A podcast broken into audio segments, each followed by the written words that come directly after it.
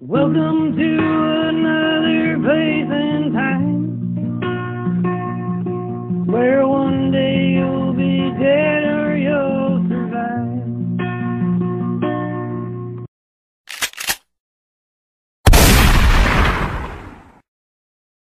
Hey, everybody. Welcome to Dead or Survive. I am your host, Rob Riches. And I'm Cheryl Riches. So, this is episode 14 plus one. Yeah, uh, 15. Just checking your math skills. I don't. I was just about to correct you. And then Of course you were. There's something you wouldn't normally do. Correct me. well, sometimes you need correcting. What can I say? That I don't need correcting. I am perfectly fantastic. We're a little bit later because I wasn't feeling so hot. yeah. I don't have COVID though. Tested negative. I'm Yeah. good. yeah, yeah. Had all of the little. Well, you didn't. Have, you didn't have all of the symptoms, but you had some of them. But negative. Yeah, which is good. And your it- voice sounds better now. Yeah, not as raspy. People Yeah. may actually be able to hear me. Yeah. I've got some good stories tonight. I even got one for our New Zealand friends. Ooh, that's good. Yeah. You done making noise over there? I hope so. I hope so. We need a. this is only episode 15. I mean, why would you know that you have to watch where you I just sit? need better setup. I'm like. well, you don't like the closet we're in? People, if you ever saw where we actually podcast this from, Yeah. yeah, it's it's a spare bedroom type thing off a six foot table with some plywood and stuff, And just because we were squished in dampening. the corner, so every time I want to kind of get close enough to the mic, I bang it. It's a thing. You don't have to be close to the mic. I have to be close enough for people to hear me. Maybe they don't want to hear you. You are the second favorite host. So but I am the first storyteller, so there's this is true. To get the bad Yes. stuff out of the way, get that crap out of the way that nobody wants to hear. Oh, please tell me some more about maiming a baby, please, Never or them. jumping out of an airplane. Please, please tell me some more. I want to know how they survive getting shit kicked out of them. You do because you keep coming back for more, so you must want to hear it. Uh, I think people just go, get to Rob stuff. That's the good stuff. No, there That's are why I a lot put of you people first. out there that are just a little bit twisted that like to hear these things. Actually, most people actually comment on yours. They're like, I learned so much, blah, blah, blah. And I'm like, "Ugh, whatever. So she does fact checking. I did I fact check for you once in a while. Usually. while I'm talking, you Google things. Yeah. Yeah, Usually your crap because you forgot it. yeah. Usually, yep. So we're on holidays. We are so If people didn't know, we're on holidays, woohoo. which means I don't have to go to work. And anybody from work listening to this, haha. Yeah. Um, but really, on the bright side, thank you for listening. yes. Thank you for listening. Anyways, how you doing over there? You got a story? I do. Yep. You got a drink? I have a drink. I have- Whatever. What? I have- oh yeah, you have my beer. yeah. I forgot. I'm not supposed to be drinking it, but bottoms up, baby. This is ridiculous. I buy beer. I don't even drink. Okay, so whatever. I'm not even talking about that you bought the beer. I'm talking about that I'm not supposed to have. Well, I beer. know that you're not supposed to have the beer. I hope Dr. Wolf listens to this podcast. she does not. I'm going to tell not. her. You're in so much trouble.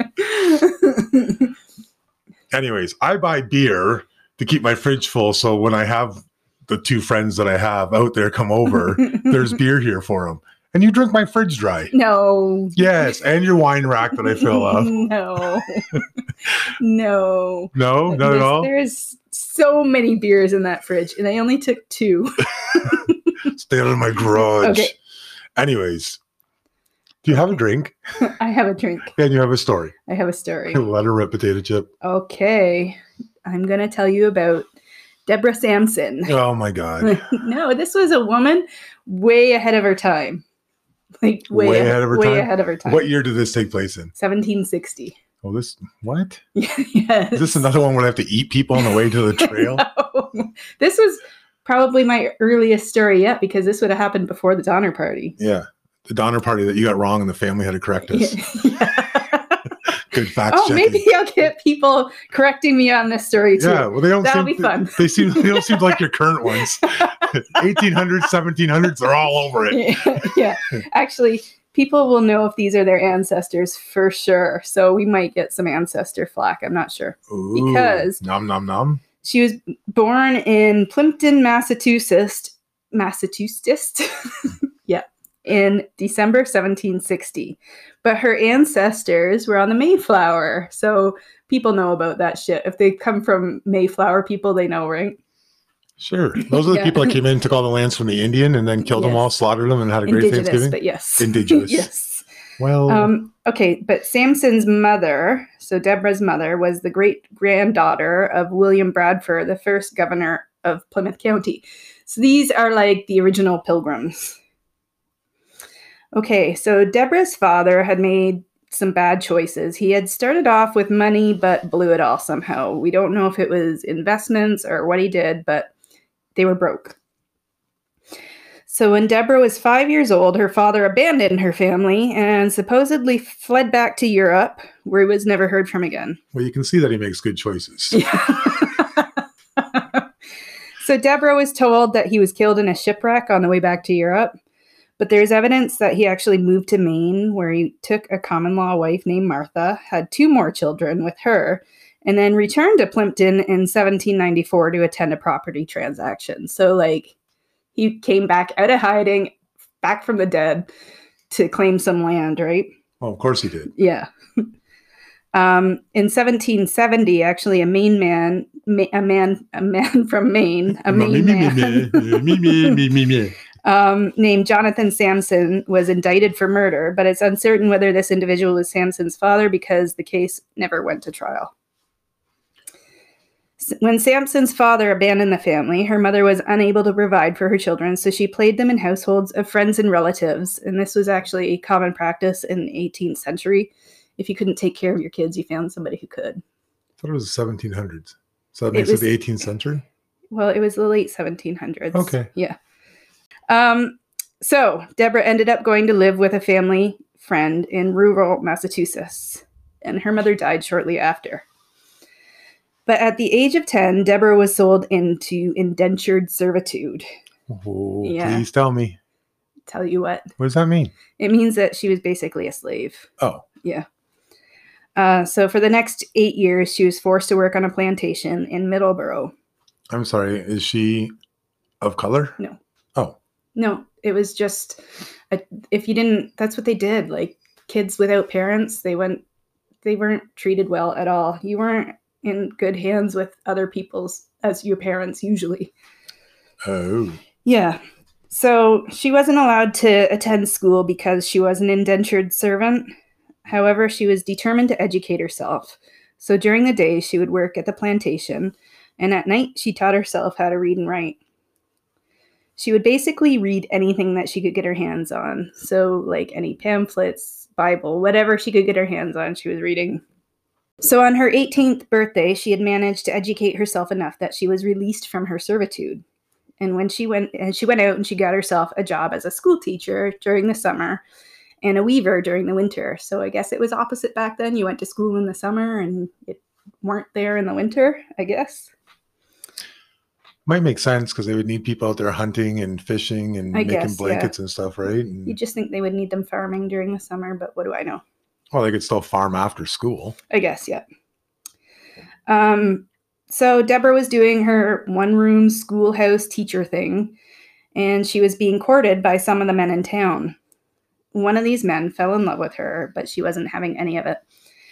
None of it. None of it. She said she he- that he had all the sang-froid. I don't. I know a little bit of French enough to know that means cold blood of a Frenchman and the silliness of a baboon. And deciding that this was not the life that she wanted because Gaston. Gaston. she noped out of there. So in those days, it was actually illegal for women to wear pants. it was illegal for what? For women to wear pants. oh, I thought you said men. I'm like, what? no. no. So Deborah took her teacher's income and she bought herself some cloth and she secretly stitched herself a pair of regular pants, dressed up as a man, and went off to enlist in the Continental Army to, and to fight for the American Revolution. She gonna Leah, Laura Secord this shit? Laura Secord or Mulan? dragon, dragon. I don't do that tongue thing. On her first attempt to become a soldier, somebody in the office recognized her. Oops. The recruiting sergeant told her that he'd have her arrested if she ever int- in- attempted to enlist again. So she walked out the door, walked a few miles to the next town, and, it list- and enlisted with the crew of a privateer warship that was headed off to sink British supply transports off Cape Cod. So she was going to be a pirate. Deborah lasted two days as a pirate. Turns out the captain was a complete maniac who screamed. Really? really? the pirate the pirate turned out not to be quite all there. yeah. So I guess he was like screaming and beating up his his men. So she was like, "Nope, not doing this either," and she jumped ship in Uxbridge Harbor. Then she went to the recruiting office there and enlisted in the Continental Army under the fake name Robert Shurtleff. Well, she picked a good name. Yeah. she did. She picked a Robert. At five foot nine, Deborah was a tall woman, especially back then. She was taller than most men back then. What? Yeah, because the average height for men then was like five eight. What? Yeah. Yeah. It's funny. I was taking some people through the weld shop, and uh, he was like, "Does everybody have to be six foot or taller to work in the weld shop?" it's true. There are a lot of tall guys back there.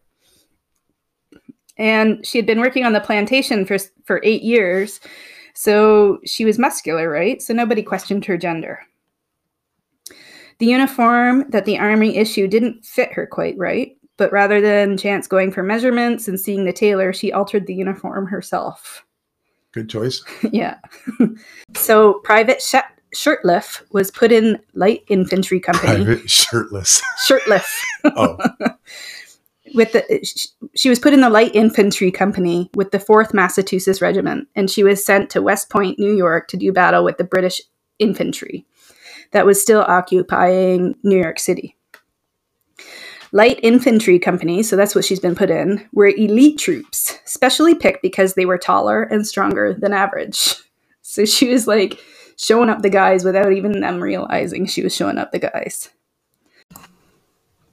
So, because she was in an elite unit, Sampson's disguise was more likely to succeed, since no one was going to look for a woman among soldiers who were specially chosen for their above average size and superior physical ability. They did tease her because she couldn't grow a beard, but the troop just assumed that it was because she was a teenage boy, and they gave her the nickname Molly, thinking they were making fun of her. but she was like, Yeah, I am a girl. I don't know. I thought that was funny. Um, she didn't say that, obviously. um, Deborah was in, with the army for three years, and during that time, 17 months of it was combat. Her first real hardcore battle was against Loyalist forces outside of White Plains, New York. Deborah charged right into battle with her bayonet, and she received a head wound from a sword, but that didn't stop her. She just kept on battling. When the battling was finished, re- she refused medical treatment. Refusing medical treatment became a thing for her. She did it quite often. She didn't want a chance being seen by the doctors, understandably. that's how Mulan got caught. Don't Mulan, Mulan yourself. um, in fact, a few weeks after this battle, Deborah was shot in the shoulder outside of Tarrytown. And instead of getting something done about it, she just spent the rest of her life with a bullet in her shoulder. Nothing wrong with that. It probably wasn't a real bullet. It was probably just like a like a little round lead piece. Yeah, I don't know. I don't know what size it was. Uh, for the next year and a half, Deborah Sampson and the light infantry were involved with dozens of small scale yet amazingly brutal fights against the British troops, American loyalists, and even a couple of indigenous tribes north of the Hudson that randomly ambushed the colonial forces from time to time. Despite being constantly undersupplied, low on ammo, and without adequate amounts of food or warm clothing, the 4th Massachusetts so- soldiered on, engaging in hardcore, close quarter fighting every step of the way. You can't tell that was copy and pasted at all. That's not stuff I would say. You're giving away all your secrets. People think that you write this wonderful stuff. uh, four months after being shot in the shoulder, Deborah was out with a small company of 30 other soldiers on a raid to attack a loyalist camp. This was their plan. They're going to raid a loyalist camp, set it on fire, and steal all their horses. The mission went off just as planned, but as she was charging down a fleeing traitor while riding on a horse that she had just stolen from him, she was shot in the thigh with a 69 caliber rifle. Ouch. That's big, right? I'm just thinking about our 22s. They're little teeny tiny things, right? well, yeah. So 69, would that be like triple the size? How does that work? It well, I don't know about back then, but it would be. I don't know.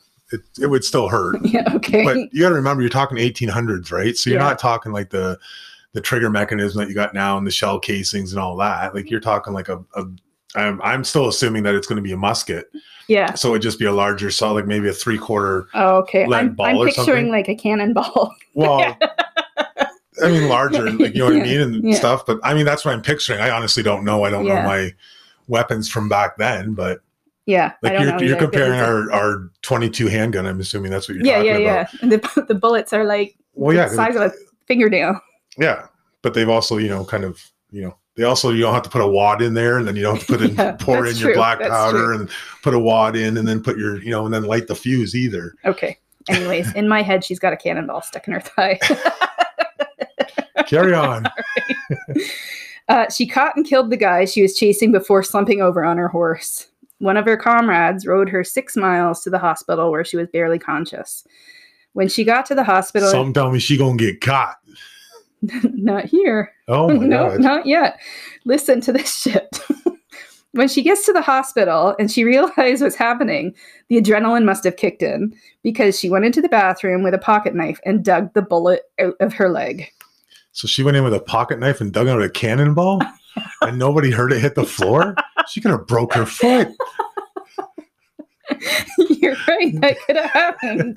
Could you imagine a whole cannonball just falling onto the floor? It would be hard to grip with a knife. Right? Oh, yeah, round. it's so big. Oh, Maybe she just stabbed the cannonball and it came out on the blade. Like, or it was like I said, not as big as you think it is. no, I'm sure it's not. Um, it took her three attempts with a three inch blade and no anesthesia. She threw a tourniquet on her leg, refused treatment, and walked out of the hospital. Two, le- two weeks later, one of her squad mates comes down with malaria, so she volunteers to stay behind with, from the main body of the unit and take care of him, which also gave her time to heal. Unfortunately, they were put in the home of a guy who claimed to be a patriot, but was actually a loyalist sympathizer, and he gave such poor medical care to the sick soldier that her squad mate died. Then the guy locked Deborah in his cellar and told her that he was going to hold her prisoner until the British army came and arrested her. So, yeah. She escaped. She found a crew from a local militia and had the guy arrested as a traitor and a murderer. Nice, get him, get him. After the war was over, Deborah wasn't finished living her army life. She wasn't ready to go back and be a schoolmarm. So in 1782, she took a raiding party to the headwaters of the Hudson to fight the indigenous Americas, receiving a written commendation for bravery in the face of the enemy. A few months after that, she was part of a unit that was ambushed by loyalist forces, and she had to jump into the freezing river and swim across it in the dead of winter. My nightmare while enemy troops shot at her. She nearly drowned, but her quick thinking qu- her quick thinking helped save the lives of many men in her company who followed suit. So I feel like she just went, "I'm out of here," and bailed into the water, and they're like, "Yeah, me too." and then she got a commendation for that because they followed her. I don't know. Maybe there was more to it than that, but that's you know, this story, this whole story would be better if you just told it the way you see it. Because so far you've got cannonballs and you've got people diving into freezing water, going, "No, I'm leaving," and then getting paper. Like I would just like to see your story. you are. Yeah. You're seeing it all here. the way I see it. Oh, episode 15 is going so well. Okay. Sampson was eventually appointed to be aide de camp to a General Patterson, but when she fell sick and she was hospitalized, the army doctor was pretty surprised to realize during a routine exam that Private Shurtleff wasn't who he said he was. The doctor brought her back to his wife, who nursed Sampson to health. Then he sent her back to her commander with a letter explaining the situation. Yeah, that must not have been a fun time. Jesus. I like that. I like to see the commander's face. Yeah. En route to her What? yeah. en route to her commander, her ship was caught in a storm and sunk. Sampson nearly drowned again, but somehow managed to escape the wreckage and swim to shore. You would think with all these times she nearly drowned, she might take five minutes to learn how to swim. You would think, right?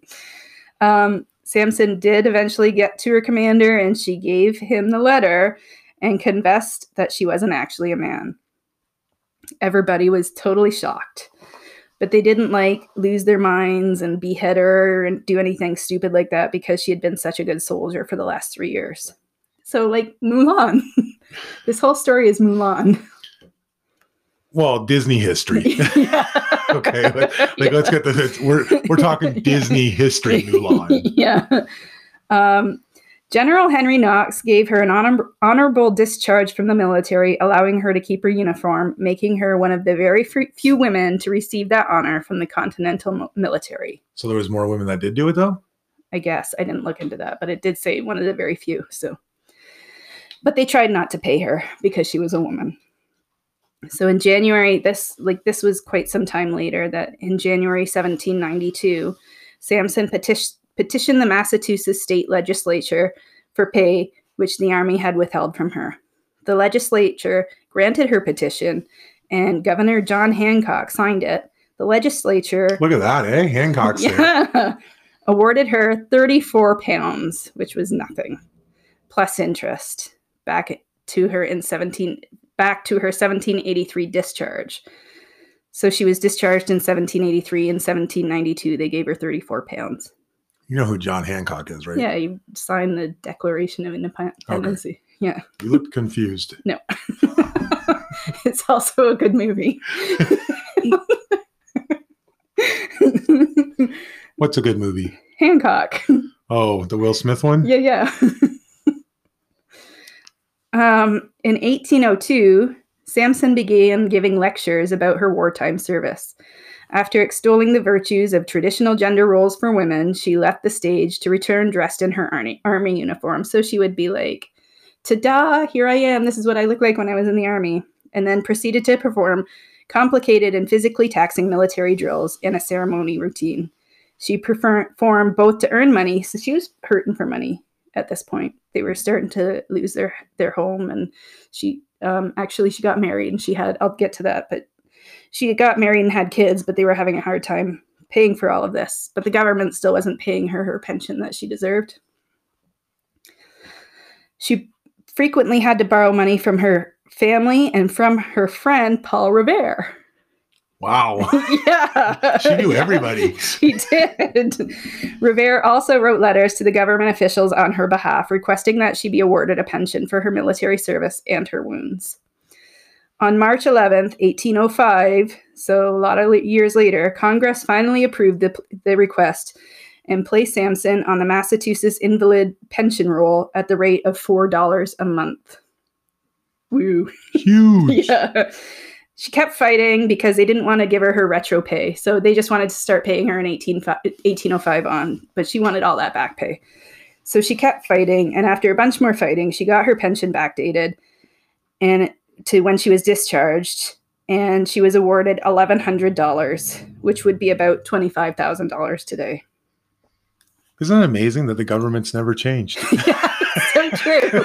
So true. right? Yeah, Year after yeah, year, yeah. 1700 to Yeah. 2022. Yeah. Still trying to take everything from us and never give us anything back. Yep. So after the war, Deborah Sampson got married, had three kids, and bought a farm. She became pretty legendary after writing her memoirs, traveled the country as a public speaker, and lived to be 68 years old. She would be the first woman officially recognized as serving in the United States Army. And that's Deborah Sampson. Wow. Yeah, I thought that one was kind of cool. Yeah. Pretty good. Yeah. She did all right.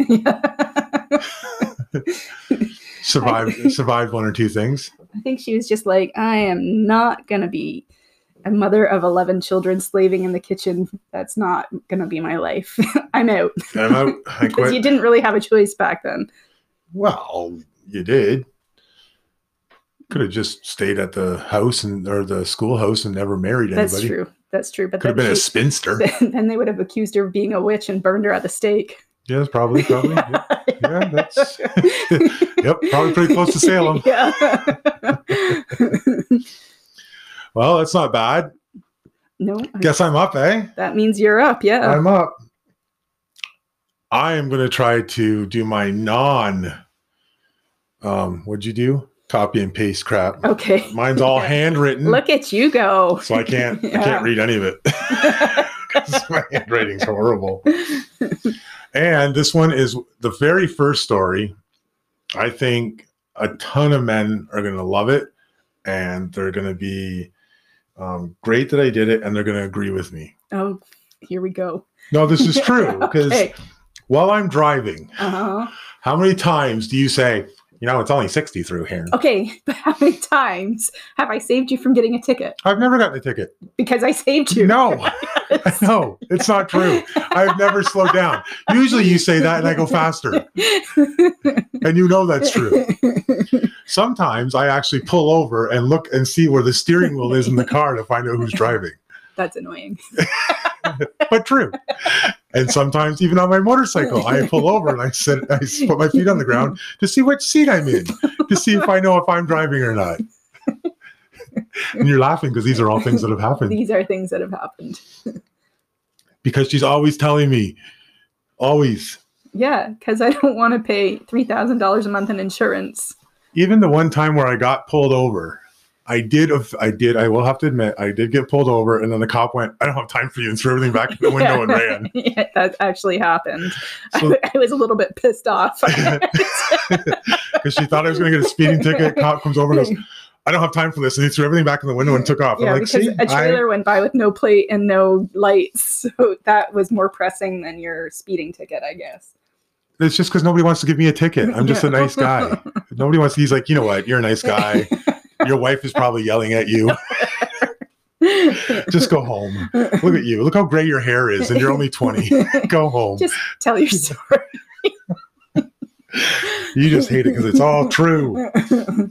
So, with that all said and done, all these times you tell me I'm going to do this, who's crashed the most cars? We're not going to talk about that. Okay, that's what I thought. Okay.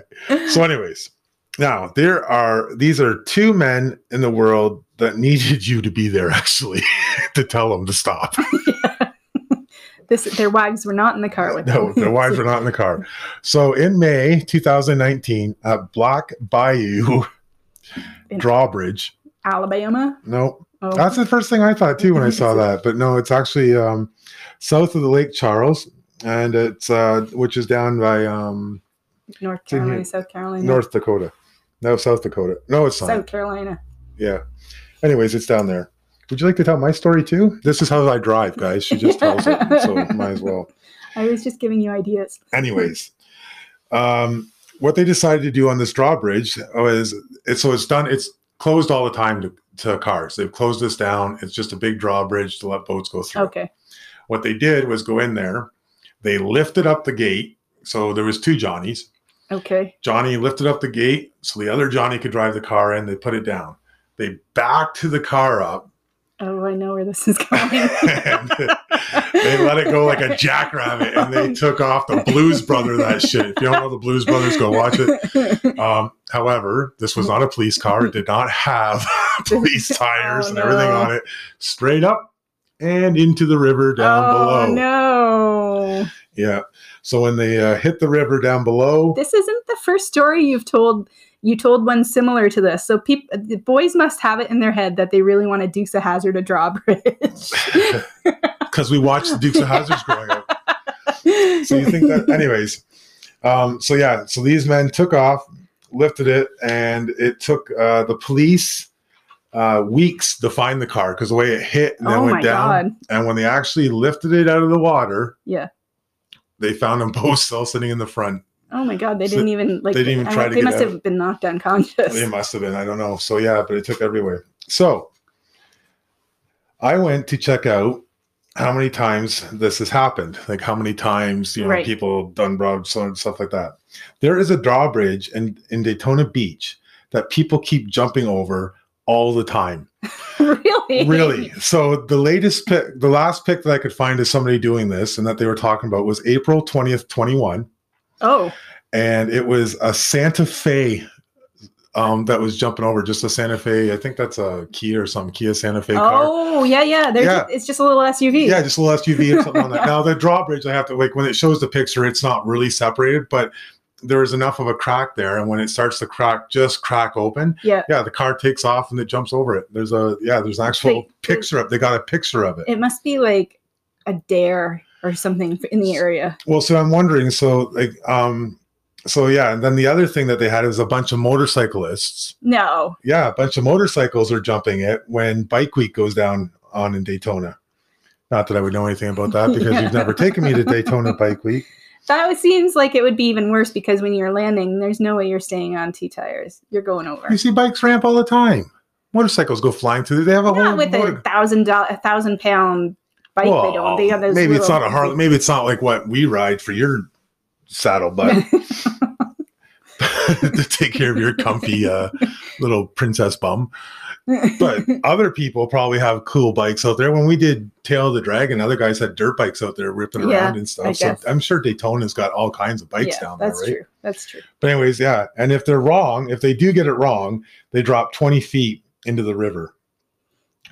So That is a big fall. I could not find how many people that do it. They just said that many, many people have done it. And it never said that anybody has died doing it yet. Oh, just Oh, really? a lot of crashes and I'm stuff. surprised at that. But I think it's because if you look at it, you know, it's not like I said, it's not like they're doing it like the one that I talked about where the Johnnies decided they're gonna jump, you know, a 30 foot gap Right. and it's straight up in the air. Evel Knievel. Yeah, type Yeah. thing, right? But still. so that's our Darwin's Award number one. Very good. Darwin Award number two. How many of you out there have teenagers that are loud, Um, anybody that's ever had a teenager. keeping you awake at all hours? yes. Most teenagers I know are not too bad. We're not too bad, but No, but I mean, they go out, they party, they go camping. they you can know what I be. mean? It depends. Like teenagers get their first couple of drinks and they think they're Superman, right? Yeah. yeah. So, anyways, um, this one happened in New Zealand Okay. Uh, at, and I am not going to get this right at all. Wanga, Wanga Whangaruru. I like it. W H A N G A R U R U. Sure. Yeah, Whangaruru. uh, motor camp. Teenagers were playing music. Um, I don't know if they're playing their own instruments. Yeah, they were playing their own instruments. That's right. Plowing on them, getting everything really loud, uh, way, way into the night. So this other camper thought um, that he was tired of this. So he went out and disconnected the cord. And to make sure that the cord stayed disconnected, he cut the end off it. And that's when he was electrocuted because he didn't disconnect the other end. what? Come on. When they found his body, the tool was still melted oh into his hand. Most people, if you don't know, most camping, I mean, you're sitting at these guys had it hooked into the 50, the 50, so the big one, Yeah. everything like that. Oh my god. What was he thinking? Well, so he here's must the have he must have been like either drunk or so angry he wasn't even thinking. well, so I haven't even got to the best part of the story. Okay. So this poor guy died doing this. Okay, so there's two details I haven't told you about. Okay. The very first one is the Johnny that got electrocuted was a sound and lighting technician. Come on. Yeah, so he dealt with electricity. Like he was plugging in stuff all the time. He was a sound oh, scientist. no. So you know, um, you know, you might know a thing or two about electricity, You right? would think, You would yeah. think. I mean, I know you're not an electrician, but you know how sound equipment works, apparently. you know that if one end's plugged in, you probably shouldn't be cutting the other end.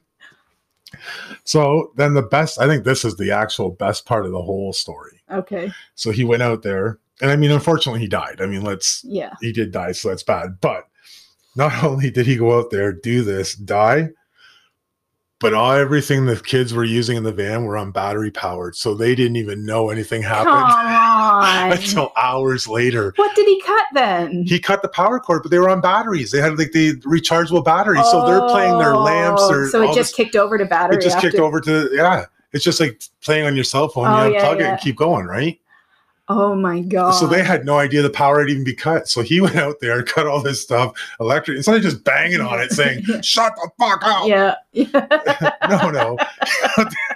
like so Didn't anyways. even miss a beat. No, they didn't know. Like I said, it wasn't until it wasn't until their batteries died. It's terrible. But was somebody is somebody roasting hot dogs? Like, I know, right? Wow. My wife said that, by the way.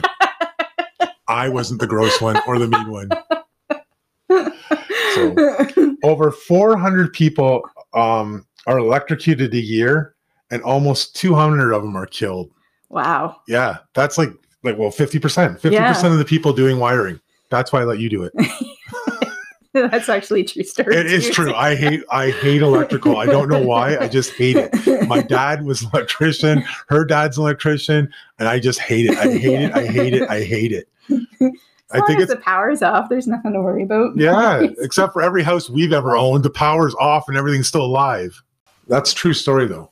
How many times have you been in, in, the, in the old house? Were you not in the basement and we thought everything was disconnected and we touched, or we were in the bathroom when I was doing the renovations? I was in the crawl space and there was random wires hanging down there and yeah, we were renovating and Do you remember the bathroom that went into the bathroom? We said we turned off all the power, went in there, and I went to pull out that one cabinet, and Yeah. then sparks everywhere. Yeah, and that was That's why I hate hydro. it was the wire that was right next to me while I was crawling around in the crawl space. I had no. But did you hear what I said? yes. When I did something, yeah. I almost got hurt. yeah, yeah, we know you were there. Whatever, you were in the crawl space. I almost got hurt. The favorite one. Okay, whatever. Here we go. Anyways, that's our podcast. That's our. Uh, if you guys, you know, don't judge us on our quality. Judge us on our longevity. Listen, we made it to 15. Yeah, most people quit at 14. And I know the first two may not count because they were only 20 minutes each or whatever, but they still count. and we hated them.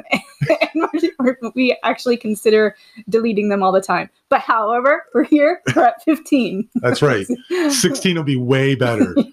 And we probably won't be on the verge of holidays, so we won't be all giddy. And my wife won't be drunk. I am not. Yes, you are. I am not When you guys listen to this story, I want everybody to email me at Dead or Survive podcast at gmail.com. and let me know your thoughts. drunk, drunk, drunk. That's all you're going to see. No. Yeah, you're not even going to check the email. I'm checking the email before you delete it. So, yeah, that's the end of our stories. I hope you guys enjoyed them. Uh, this is our call to action. So, as my wife just said, Dead or Survive podcast at gmail.com. yeah, we still have the Facebook group up and going. We had a couple more people join this week, so that's good to see some new faces. And we've still got Instagram where my wife p- posts pictures of everything that's going up. And since this is a 1700 one, it'll probably be wrong, just like the last yeah. time. I welcome the corrections. That's good. That means people are looking. Yeah, that's true. That's true. So now it's your favorite time. It is, yes. And I'm even going to laugh at this one because I just Googled it five minutes before because I forgot I didn't have one. Yeah, I was he- looking through my sheets. It's true. I was setting up the microphones and he was trying to find a dad joke. so it'll be funny. And this is in honor of us being in the top 100 in Switzerland. Okay. Shut up. That's mine. I don't care. I don't care. That's what the email said. That's what the email said. Yeah. And you got money to claim somewhere, I'm sure. I I didn't read that part. I probably own some land somewhere in Switzerland too. But all I care is it said the podcast was 93. There we go. So that's all I care about. Okay. All right. Yep. So other than us being in the top 100 in Switzerland, do you know what the best thing is about Switzerland? What? I don't know neither, but the flag's a big plus. yeah, that's cute. Thanks. well, everybody, I hope you enjoyed it. And this is me saying goodbye. Bye.